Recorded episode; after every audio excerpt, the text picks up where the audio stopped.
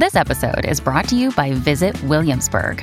In Williamsburg, Virginia, there's never too much of a good thing. Whether you're a foodie, a golfer, a history buff, a shopaholic, an outdoor enthusiast, or a thrill seeker, you'll find what you came for here and more. So ask yourself, what is it you want? Discover Williamsburg and plan your trip at visitwilliamsburg.com. Your brain needs support, and new OLLY Brainy Chews are a delightful way to take care of your cognitive health. Made with scientifically backed ingredients like Thai ginger, L-theanine, and caffeine, Brainy Chews support healthy brain function and help you find your focus, stay chill, or get energized. Be kind to your mind and get these nootropic chews at olly.com. That's O L L Y.com. These statements have not been evaluated by the Food and Drug Administration. This product is not intended to diagnose, treat, cure, or prevent any disease. Is it a giant moth, a man, or some supernatural hybrid of both? Is it an angel sent to warn us of danger, or a demon sent to follow and torment us until we meet with our agonizing fate? Do you feel like you are being followed and that there are eyes boring into you no matter where you are? Do you lay your head on your pillow at night with a feeling of dread or wake up in the morning knowing without knowing that impending doom is approaching. You probably woke up with its breath on your face. If you look closely, you will see its glowing red eyes watching you from the trees in your yard. Its wings might startle you as it gives chase, but you can't escape. Ignore it though you may try. The message from the Mothman.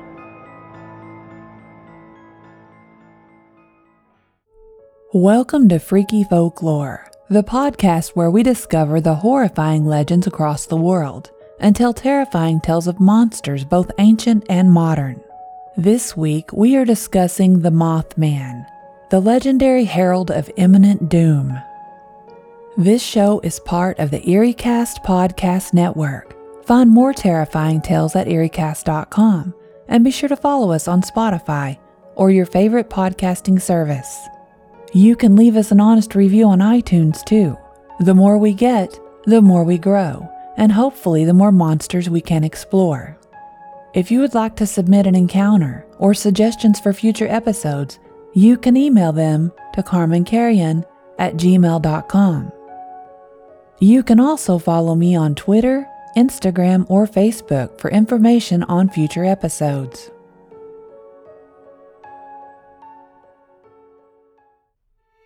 In 1900, Galveston, Texas was a booming metropolis with a population of 37,000. The coastal city was the state's leading port and largest city, rivaling New York City. With a profitable link in the cotton trade that was attracting merchants and glittering high end homes, the city was an international destination. Known as the Ellis Island of the West, due to the steady flow of immigrants to its shores. Cosmopolitan and thriving, it was poised to be a major player in the 20th century. But that would all soon change. As young Tom Williams' father Gene saw the end, a week before the tragedy struck, he just didn't know what he was seeing. Tom's father Gene was named after the pirate who first settled Galveston. He had been working for the Galveston Railway Company as a freight handler. Gene had dreams of going to law school, and with the help of his new wife, who worked in the local bakery, he was saving money to pay for his tuition. He was barely 18 when they married, and shortly after found out his young wife Maggie would be giving birth to their first child. Tom was born in a matter of months. Dreaming of becoming a lawyer was put on hold. 17 years and three more children later, Gene was still working for the railroad. A fate that many met back in the 1800s. Jean, now in charge of the freight handling, was running short handed that evening. Having to step in and work with his men like he did many times before, he was helping unload freight. Halfway through unloading one of the heavier loads that had come in on a late arrival, something strange happened. He was in the train car sorting through crates when something in a dark corner caught his attention. It looked like someone was crouching behind a rather large crate. Being cautious, he eased his way around some smaller boxes to get a better look. As he inched his way forward, two bright orbs, that he would later describe as looking like eyes, appeared on what seemed to be the upper body of the figure. The shining red light coming from the orbs blinded him temporarily, but he regained his sight just in time to see the figure spread arms that looked like wings and furiously crash through the door to the gangway and disappear into the night. Gene jumped backwards and tripped over the freight behind him. Landing on the floor of the train car with a heavy wallop, Gene caused the freight around him to become unstable, and several large crates fell and landed on top of him. He was sent home after a doctor had declared that he had several broken ribs and would be out of work for a while. This is where Tom's role at the train station came into play. With his father out of work until his ribs mended, Tom had to take his place in providing for the family. Gene's years working for the railway had its privileges, and with a good word from the conductor, Tom was given a position as a freight handler until his father was able to return to work. Jean's recount of what he had seen that night spread, but most people thought he had imagined it. Tom would get embarrassed when the men brought up the stowaway Birdman that had caused his father to break his ribs.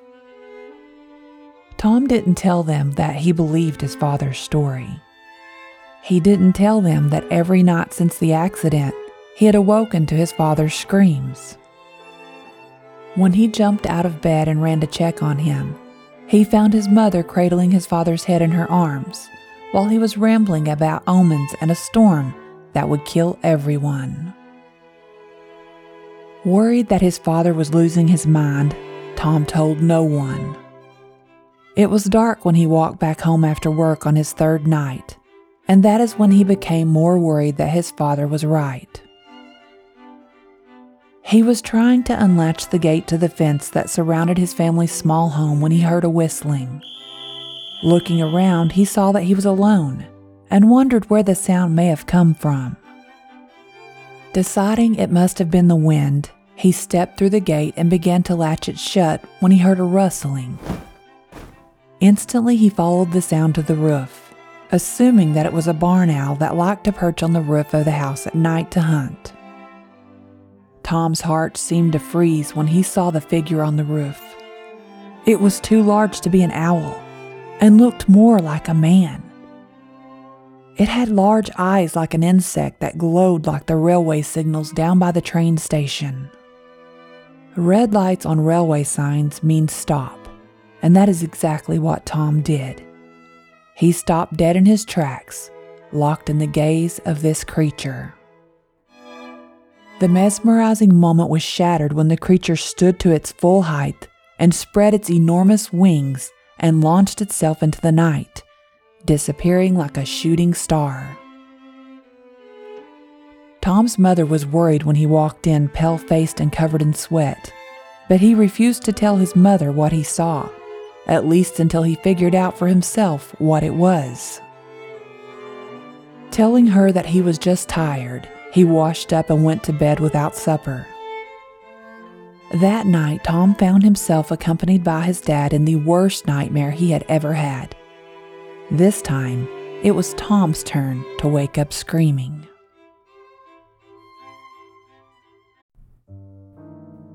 This episode is sponsored by June's Journey. What is horror to you? Monsters? Murder? Mystery? Well, if human monsters are your thing, June's Journey is the game for you, albeit in a more light-hearted tone. June's Journey is a hidden object game with a thrilling murder mystery set in the roaring 20s. You play as June on the hunt for your sister's murderer. Discover clues through exciting hidden object scenes with beautiful and atmospheric illustrations and music.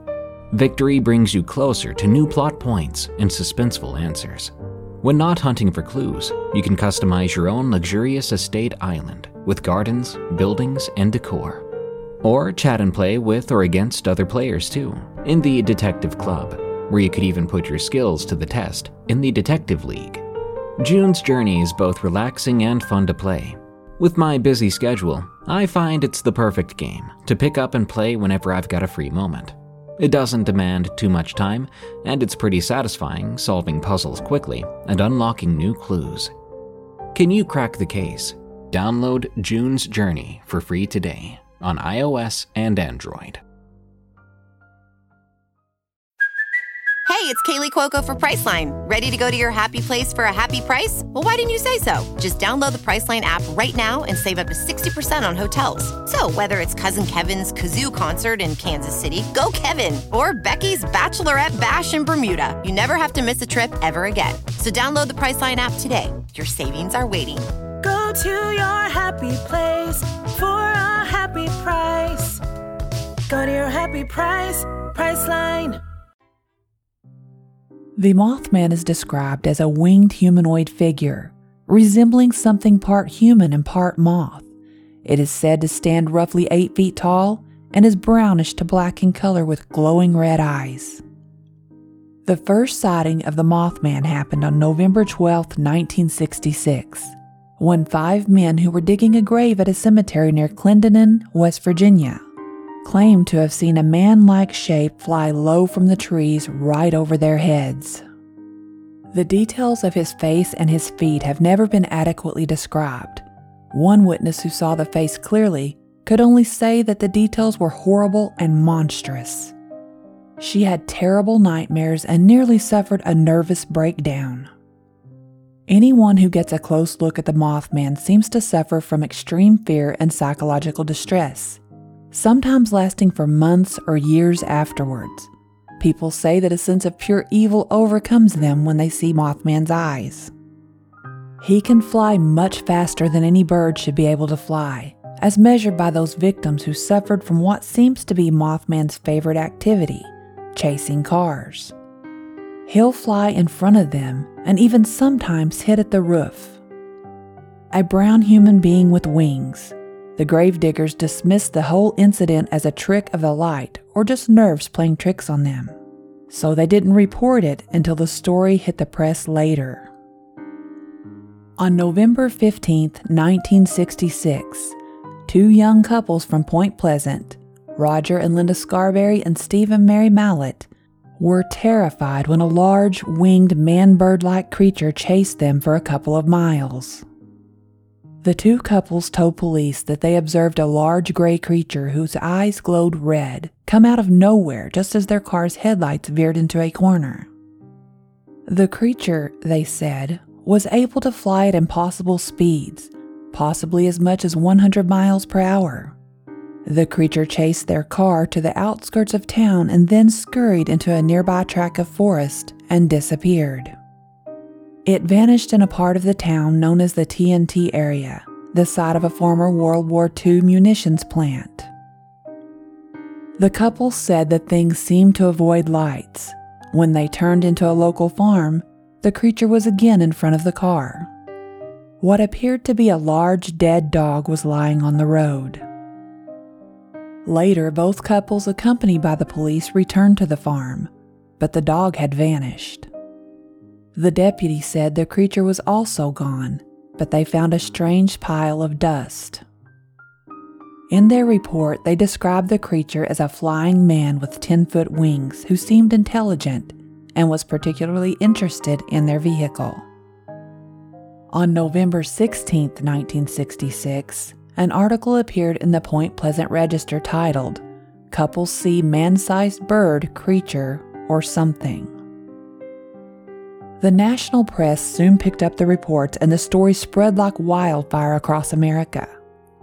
Journalists descended on Point Pleasant, West Virginia, and soon more and more sightings of the creature started popping up. That wasn't the only sighting on the night of November 16th. It was around 10:30 that night when Newell Partridge, a resident of Salem, West Virginia, located about 90 miles from Point Pleasant, was watching television. He reported that suddenly his screen went dark and a strange pattern appeared on it. At the same time, he heard a whining sound coming from outside, which caused his dog Bandit to start howling. Partridge took his dog with him outside to investigate. He claimed that he saw two red eyes that looked like bicycle reflectors. His dog Bandit took off after the creature and was never seen again. However, Roger Scarberry in his report mentioned seeing the body of a large dog near the city limits of Point Pleasant. The body of the dog soon disappeared, and it is unknown whether it was Bandit or just a coincidence. More and more sightings were reported in the Point Pleasant area over the next year as the legend of the Mothman took shape. The Gettysburg Times reported eight additional sightings in the short span of three days after the first claims. This included two volunteer firefighters who said they saw a very large bird with large red eyes. The sightings came to a halt in 1967 after a terrible tragedy occurred in Point Pleasant. The Silver Bridge, which carried U.S. Route 35 over the Ohio River, and connected Point Pleasant to Gallipolis, Ohio, collapsed. The bridge collapsed under the heavy weight of traffic due to the upcoming Christmas holiday. The accident claimed 46 lives. Two of the bodies were never found. The tragedy was attributed to a faulty eyebar suspension chain and poor maintenance, but that didn't stop conspiracy theories from forming. Since the original West Virginia sightings, the Mothman has turned up in many places. Some believe he was at Chernobyl before the explosion. Some say he was sighted before the terrorist attacks on 9 11. And beginning in 2011, over 55 people in Chicago have reported seeing the winged man. Most sightings are at dusk or nightfall. In 2011, the Mothman resurfaced in Chicago. The sightings peaked in 2017. In the city of Chicago, the Mothman was spotted all over, but most often by bodies of water. A witness, who chose to remain anonymous, claims to have seen the Mothman at Northerly Island during a solar eclipse. This sighting took place on August 21, 2017.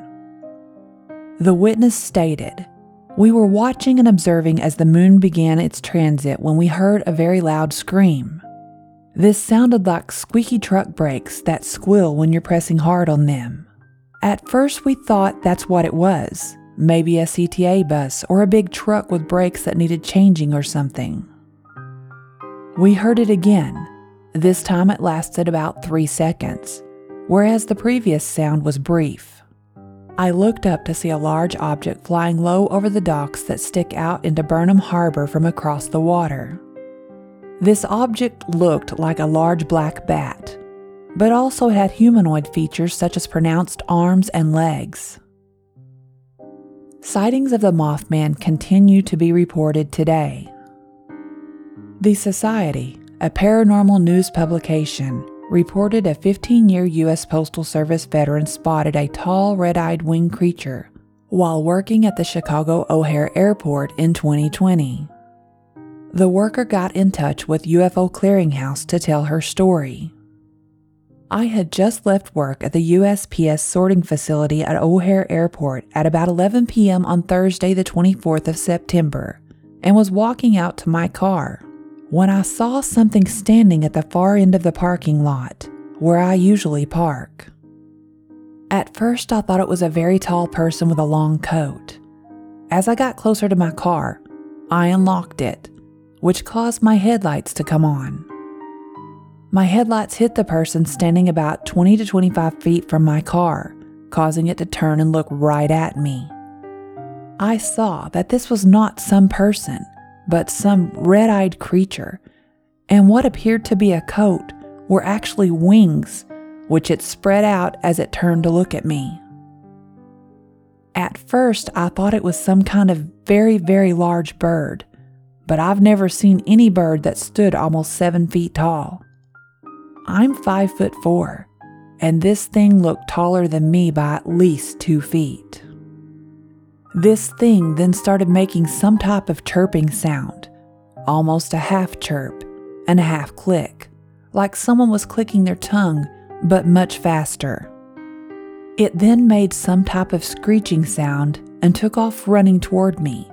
It got to within 10 feet of me and took off into the air and flew above me.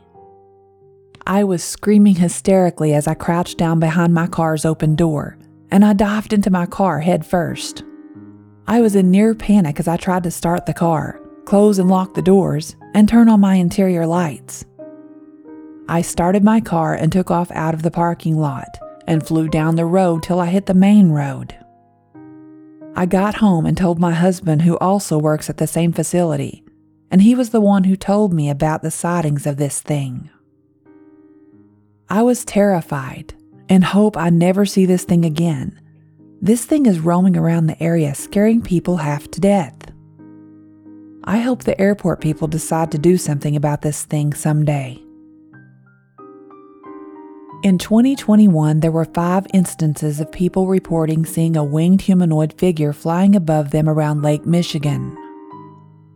The most recent sighting around Chicago was over the summer of 2021 when three people reported a security response to the appearance of a red eyed winged humanoid at Chicago's O'Hare International Airport. Today, the Mothman is a pop culture phenomenon, holding up a reputation that compares easily to Bigfoot and the Jersey Devil, just to name a couple. A search for Mothman on Amazon yields over 400 results and over 2,000 on Etsy. You will find everything from face masks and pop sockets to pillows and throw blankets. What started out as just a conspiracy theory topic has blown into a pop culture icon showing up in television, games, books, and movies. The most famous of these, and probably the one to bring the town of Point Pleasant and the legendary Mothman the most fame, was the mystery thriller film starring Richard Gere and Laura Linney. The film was based on the true events that took place in Point Pleasant, Virginia. The movie examines a series of inexplicable occurrences through the eyes and mind of one man. A man is driven to investigate the mysterious circumstances surrounding his wife's death and how they might be connected to the strange phenomena in a town 400 miles away. In 2003, Charles Humphreys, a Point Pleasant native who had hunted the creature during the 1960s, was tasked with reviving the town that had fallen on hard times. Charles knew a guy who could build a monster. Bob Roach, a retired welder who made art out of stainless steel. I drove to his house out in the woods, said Charles, and I said, Bob, you make that Mothman and you'll be known around the world. Bob dismissed the idea, saying that he wasn't interested. But I knew he had an ego, said Charles, and the next morning he called up and asked, What's that Mothman look like? Charles' answer was to take Bob around Point Pleasant, interviewing people who had seen Mothman. Then Bob went to work. According to Charles, Bob built the entire statue in his garage. It took him about a year. The completed sculpture is undoubtedly monstrous. Mothman looks like he could tear someone in two, with upper and lower fangs, a hairy chest with six pack abs, clawed hands and feet, and ghastly wings that rise 13 feet high. The creature has a braided mullet haircut and no visible reproductive organs. Mothman's red eyes, the size of footballs, which Charles described as beautiful, are mirrored inside so that they glow at night in reflected light, or in daylight with a camera flash. Despite the biologically improbable appearance of the statue, Charles said that it's an honest depiction of Mothman taken from the memories of local eyewitnesses, not a fantasy concocted by Bob Roach. The people who saw it said that's what they saw, or close to it. Today in Point Pleasant, found on Main Street, you can also visit the Mothman Museum. The museum is devoted to the local legend and features press clippings, documents, and memorabilia. You can visit the world's only Mothman museum, and shop from the largest collection of Mothman souvenirs offered anywhere in the world. Furthermore, a festival commemorating the Mothman's visits has taken place annually for years. A fun celebration that attracts locals and tourists alike. Every September, the festivities celebrate one of America's strangest local legends that still has people scratching their heads to this day. There have been multiple sightings of creatures like West Virginia's Mothman who have predicted catastrophic events throughout the 20th century. In Irish lore, there is the Banshee and her gruesome wail. In northern England, there is the Barghest, or Hellhound, a goblin like dog with its giant teeth and claws. Don't forget the Sile wreath from the United Kingdom, who uses its wailing to warn those who hear that they are about to suffer a terrible fate. Throughout history, we've assigned roles for harbingers of doom to various creatures and people. If a black cat crosses your path, it brings bad luck with it. If you see your own doppelganger, you're dangerously close to an untimely end. If the Grim Reaper makes an appearance, your time is up. And on and on it goes. In small towns in and around the United States and across the world, creatures lurking in the woods, sounds that can be heard at night, are all signs that something terrible is headed your way. This episode is brought to you by Shopify. Whether you're selling a little or a lot, Shopify helps you do your thing, however you cha-ching. From the launch your online shop stage all the way to the we just hit a million orders stage. No matter what stage you're in, Shopify's there to help you grow. Sign up for a $1 per month trial period at shopify.com slash special offer, all lowercase. That's shopify.com slash special offer. Hi, I'm Daniel, founder of Pretty Litter. Cats and cat owners deserve better than any old-fashioned litter. That's why I teamed up with scientists and veterinarians to create Pretty Litter. Its innovative crystal formula has superior odor control and weighs up to 80% less than clay litter. Pretty Litter even monitors health by changing colors to help detect early signs of potential illness. It's the world's smartest kitty litter. Go to prettylitter.com and use code SPOTIFY for 20% off your first order and a free cat toy. Terms and conditions apply. See site for details. Every night for the past five days, nightmares had wreaked havoc on Tom's sanity. He dreamed that he was pushing his little brother, who was only four, on the swing in their front yard when the skies became dark and the wind started to blow. Rain began to pour all around them, and he grabbed his brother and ran into the house. Slamming the door shut, he knew that something horrible was coming. His mother and two sisters, aged 16 and 14, were helping his father out of bed. They were scared, and his father was panicked. He kept yelling, It is here, Tommy, it is here. Take everyone to the barn before it's too late. Tom, still holding his younger brother, helped pull his father off the bed and led the family to the front door.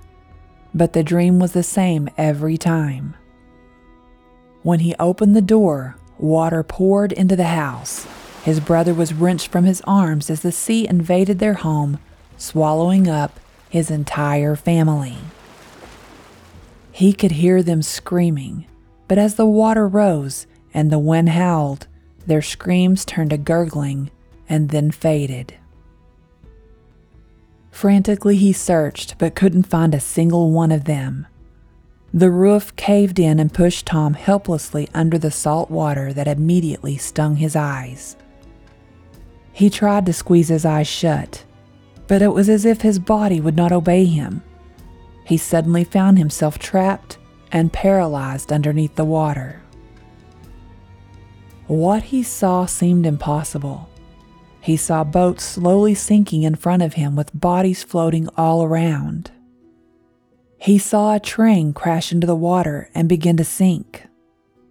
As it hit the ocean floor, the sand made a cloud around it, and through the cloud, Tom could see the red lights of a railway sign. He was transfixed by the lights and as he stared into them, the sign took on a new form with long, dark wings. On Saturday, September 8th, 1900, a week after Gene Williams first saw the creature with red eyes in the train car, the great Galveston storm came ashore. The storm caught the Williams family, along with most of the population of Galveston, by surprise. The wind blew hard all day, but the residents of Galveston were used to that. Toward evening, the bayou began to rise, but no one was alarmed. It had been very high before. The wind became worse and began to blow trees down. Houses began to shake, and the water began to quickly rise from the bay. With no warning, a monstrous storm was rolling in on Galveston, Texas with a ferocity that would alter the lives of every person on the island.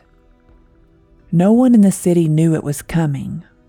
Hurricane forecasts then were based on information from ships at sea, and the Weather Bureau in Washington had predicted that the storm would pass over Florida and up to New England. They were wrong. The deadliest natural disaster in the history of the United States occurred that night during the peak of the 1900 hurricane season. The Weather Bureau began receiving warnings that a tropical disturbance had moved northward over Cuba on September 4th, and they believed it was heading towards Florida. Unfortunately, that was the only report forecasters received because the National Weather Bureau director blocked telegraph messages from Cuba meteorologists.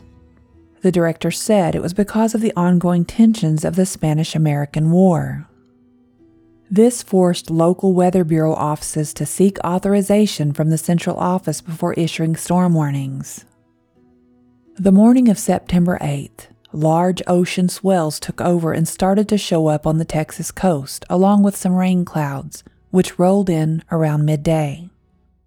That wasn't concerning, so residents didn't evacuate the city.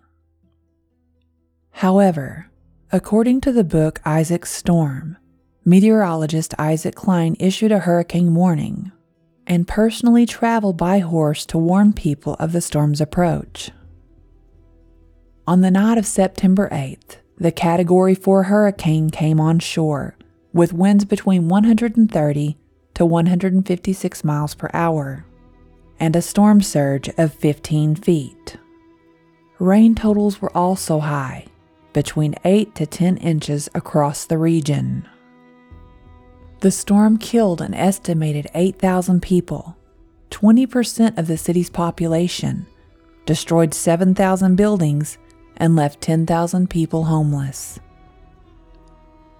St. Mary's Orphanage was built away from the town to isolate the children from the yellow fever and other deadly diseases that had taken their parents. Ten Catholic nuns ran the orphanage, and in September of 1900, 93 children lived there. The orphanage was built just a few feet from the sandy beach. On September 8th, the nuns could look out the windows and see the storm moving in. They knew something was wrong because the winds were getting stronger and stronger. The sisters moved the children from the boys' dormitory to the girls' newer and stronger dormitory next door. To keep the children calm, they led them in singing an old French hymn called Queen of the Waves. When the surf started rising, they moved everyone to the second floor. In an attempt to save the children from becoming separated, they tied a section of rope around their waists and then attached the rope to six to eight children each. Suddenly, a giant wall of water crashed into the wall of the boys' dormitory, terrifying the children. But the sisters calmed the children once again by singing the same hymn. Some of the children looked up in time to see a ship crash into the last remaining building at the orphanage. The building was lifted from its foundation and the roof caved in, trapping the children and the sisters under the water. Out of 93 orphans and 10 nuns, only three young boys survived. Tom Williams' family did not fare much better than the children in the orphanage. He had managed to get his father, mother, and siblings to the second floor of his home before the surge of water burst through the doors and started filling the house. His dad, Gene, seemed to be in shock, mumbling about the winged man that had brought doom to their home. When the water knocked the house off its foundation, the family clung onto each other in desperation. But with a boom louder than thunder, their house crashed into another, splintered into pieces, and came down all around them. Tom lost sight of his father as the current pulled him down under the debris. He clung desperately to his sisters, but one by one they were yanked from his grasp. He could hear his little brother crying, and he followed the sound to see his mother's unconscious form hung on a tree limb, with his little brother in her arms, hanging on for dear life. He tried to make his way to his mother and brother. Fighting against the current of the water, he crawled from one piece of entangled debris to the next. Bleeding and bruised from the glass, wood, and wire turned into tiny missiles of destruction that ate away at his flesh, he finally was within reach of them. He grabbed onto his brother's tiny hand just as a piece of what looked like a roof slammed into his mother and knocked her body down into the angry current. Wrapping the little boy in his arms, Tom hung onto whatever debris he was using for a flotation device. They floated with the rushing current, with chunks of their neighbors' homes drifting past them and occasionally the body of a neighbor. Tom had about used the last of his strength when they came to an abrupt halt. He had no idea what had stopped them, but as the veil of unconsciousness wrapped its dark blanket around him, he remembered the red eyes that looked like railway lights.